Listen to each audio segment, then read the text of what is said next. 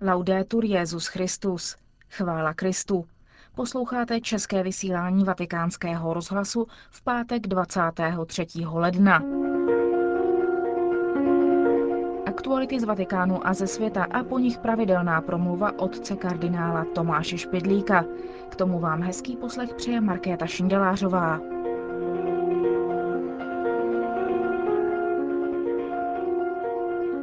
Zprávy vatikánského rozhlasu. Vatikán. Svatý stolec má ode dneška svůj kanál na internetových stránkách YouTube.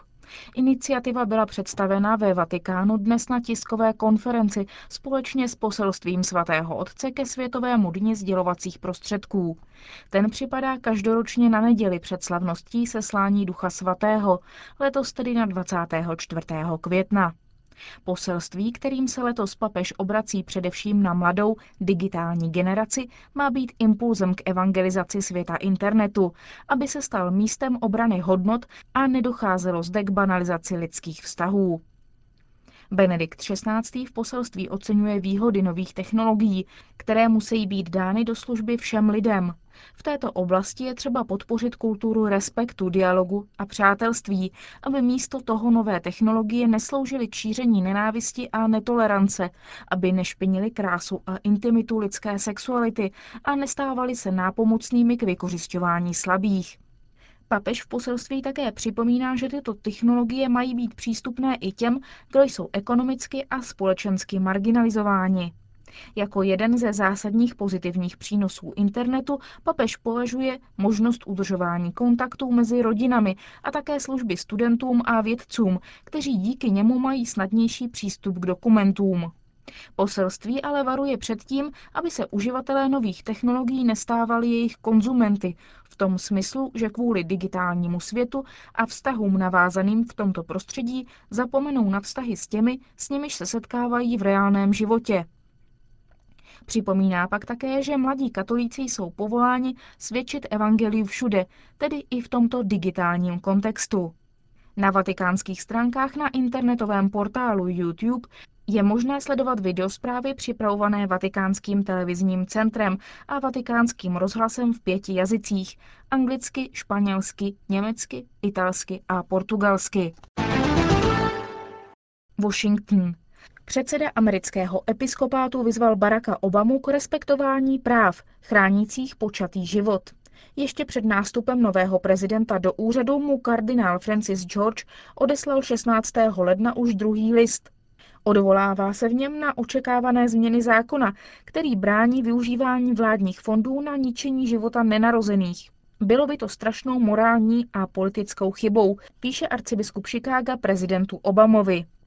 Kardinál George se zmiňuje o třech konkrétních právních úpravách. První se týká svobody svědomí zaměstnanců ve zdravotnictví.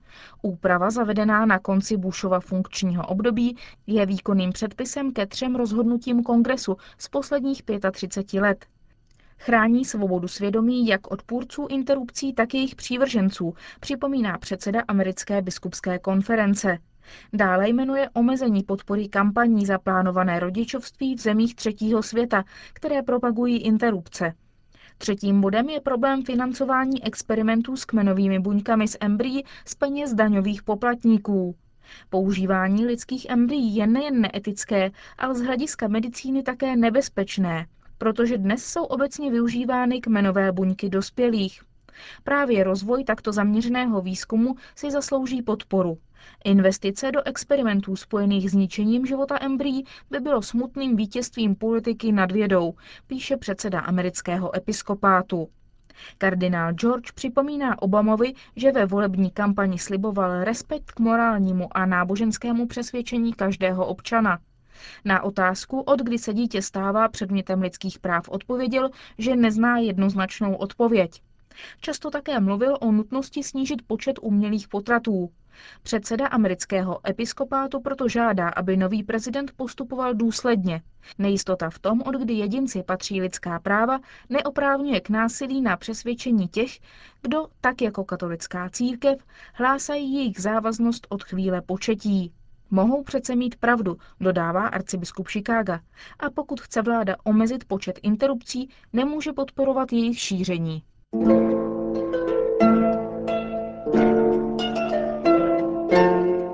Kazatelna. Pravidelná promluva otce kardinála Tomáše Špidlíka. Vidíme v našich kostelích něco, co je pěkně vybudovaného a co se už prakticky nepoužívá. Je to kazatelna. Velmi umělecké kazatelny se objevují v italských katedrálách. U nás bývají jakoby přilepený ke stěně uprostřed kostela a vystupuje se na ně skrytými schůdky. Starali se, aby to umístění odpovídalo akustickým podmínkám prostoru, který se dá těžko hlase zvládnout.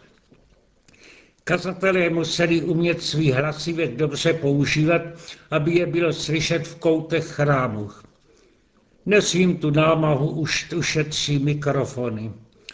Může se tedy číst písmo a kázat přímo od oltáře. Je to praktická výhoda ale odborníci v liturgii upozorní, že to může znamenat i úpadek. V jakém smyslu? Pěkně vybudované místo k tomu, čemu říkáme služba slova, je posvátným symbolem, podobně jako oltář. Naše liturgie má totiž dvě podstatné části. Liturgii slova a liturgii Eucharistii. Spojili se v jedno dvě staré tradice – v synagogách se židé scházívali, aby četli knihy zákona Božího a proroků a aby slyšeli jejich vysvětlení od kompetentních učitelů. Podle přání Krista se křišťané začali scházet k lámání chleba. Obojí tradice se brzy spojila v jednu liturgii, která celá má ráz kristologický. Podle vysvětlení Origenova tu k nám týž Kristus přichází osobně. V první části pod způsobem lidského slova, v druhé části pod způsobem lidské stravy, chleba a vína. Obojího se máme účastnit s vírou a pozorně. Jako učitel tyž autor dobře znal, jak ruší pozornou četbu roztožitosti a jak těžko se jim lidé vyhnou. Při lámání chleba se jim vyhneme snadněji. Dáváme si dobře pozor, aby nám kousek posvěceného chleba neupadl na zemi. Ale při četbě, poznamená Origenes vtipně, padají celé pasáže textu kam si do prázdna, uši slyší, ale neslyší smysl. V byzantské liturgii slyšíme proto často napomenutí, Dávejte si pozor, staroslavěnsky, von měm. I to však není snadné, pokud si člověk neuvědomí, nač vlastně má dávat pozor, co nač se má soustředit a co se tu dozví užitečného pro sebe. V některých textech ten smysl vůbec nechápe. Ve staré církvi ten problém viděli především při četbě starého zákona. Proč nás má zajímat ještě to, co už pro nás neplatí? Malý David zabil oba Goliáše. Zajímavé vypravování pro děti. Ale co to má znamenat pro člověka, který musí zítra do práce a má hlavu plnou starostí, jak to všechno zvládne? Církevní otcové našli brzo patřičnou odpověď na takovou námitku. Vychází z principu, že to, co se ve starém zákoně dělo, je názorný obraz skutečnosti nové, duchovnější. Úhlavním nepřítelem otce rodiny jsou velké starosti v práci. Stojí před nimi jako malý David před velkým obrem. Čertba písma jej však napomíná. Postav se před ty potíže jak David. Ty jdeš proti mně s mečem, já jdu proti tobě ve jménu hospodina. Bůh je totiž vždycky ochoten pomoci těm, kdo se cítí slabými v nebezpečí. Je to všeobecné pravidlo dobře umět číst knihy, text, který v nich je a najít v nich něco dobrého a užitečného pro svůj vlastní život. Tím víc to platí pro čtení Evangelia. Jak se tomu naučíme? Kázání, které po četbě následuje, alespoň v neděli by k tomu mělo pospomáhat. Ale připomněl bych tu jeden způsob, který zavedli v některých farnostech v Itálii. Kněz zhromáždil chlapce pouší do farního sálu a položí jim otázku. O čem jsme dnes slyšeli v Evangelii? Co by z toho platilo pro nás? Na počátku bývají ty odpovědi vyhýbavé a zmatené. Ale když se chlapci do takového rozhovoru vložili, je neuvěřitelné, kolik pěkných myšlenek tu vyšlo najevo. Jeden kněz, který takové rozhovory s chlapci vedl, nakonec prohlásil, tu já nekážu, ale naučím se sám mnoho a sbírám tu příklady prokázání jiným. Není to způsob na to docela nový a nezvyklý. Za starých časů poklidného vesnického života se něco podobného dělo v rodinách. Na poslední nedělní mši, takzvanou hrubé, zůstával obyčejně jenom jeden člen rodiny a ten pak u oběda vypravoval, o čem se v kázání mluvilo. A samozřejmě o tom diskutovali. Dnes už to zní jako idyla starých zašlých časů. Tenkrát nebyla televize, rádio a noviny. Málo kdo kupoval. Lidé vždycky rádi slyšeli slovo od druhých. Dnes lidé utíkají, sotva někdo začne mluvit. Nemusíme se tomu divit. Je to jako žaludek. Žaludek neúměrným množstvím jídla se přesytí. Tak mají i lidé jakoby přeslyšené uši. Neposlouchají tedy ani v kostelích kázání rádi. V jedné teologické vesničce čekávali muži na Šmitově, až pan farář kázání skončí a pak teprve vstupovali do kostela. Duchovního správce to dozlobilo a začal své kázání nezvyklým způsobem.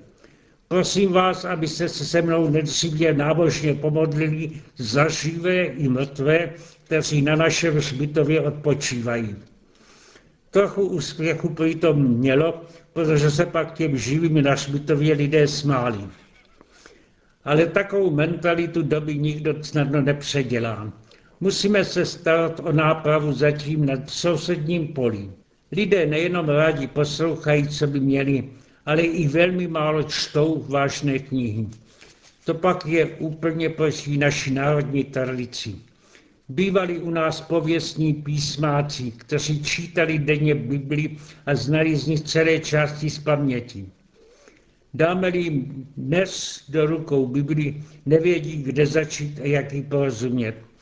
Proto se dobře osvědčuje čtení písma společně a jak se to dělá. Byl jsem několikrát pozván k takovému čtení ve skupině římských intelektuálů. Předem se určil text. První, kdo promluvil, byl specialista na biblické vědě, profesor exegeze. Ode mne pak chtěli, aby řekl, jak tu pasáž vysvětlovali církevní otcové. Třetí byl středoškolský profesor, který měl říci, měli ten text někde ohlas v literatuře. Pak tomu dal své míně jeden básník, po něm člověk z politiky. Nadkonec se připustili i volné dotazy. Dělalo se to každou sobotu postní doby na téma Evangelia příští neděli. Mnozí z účastníků, kteří tam věrně chodili, se přiznali, že nikdy na kázání nechodili, ale toto všecko, že jim to vynahradilo. Závěr z toho jasný. Kdo jednou pochopí, že jsou boží slova z života a pro život, ten si je pak rád slyší, kdekoliv se hlásají. A musí se to dít na prvním místě v kostele a při bohoslužbě.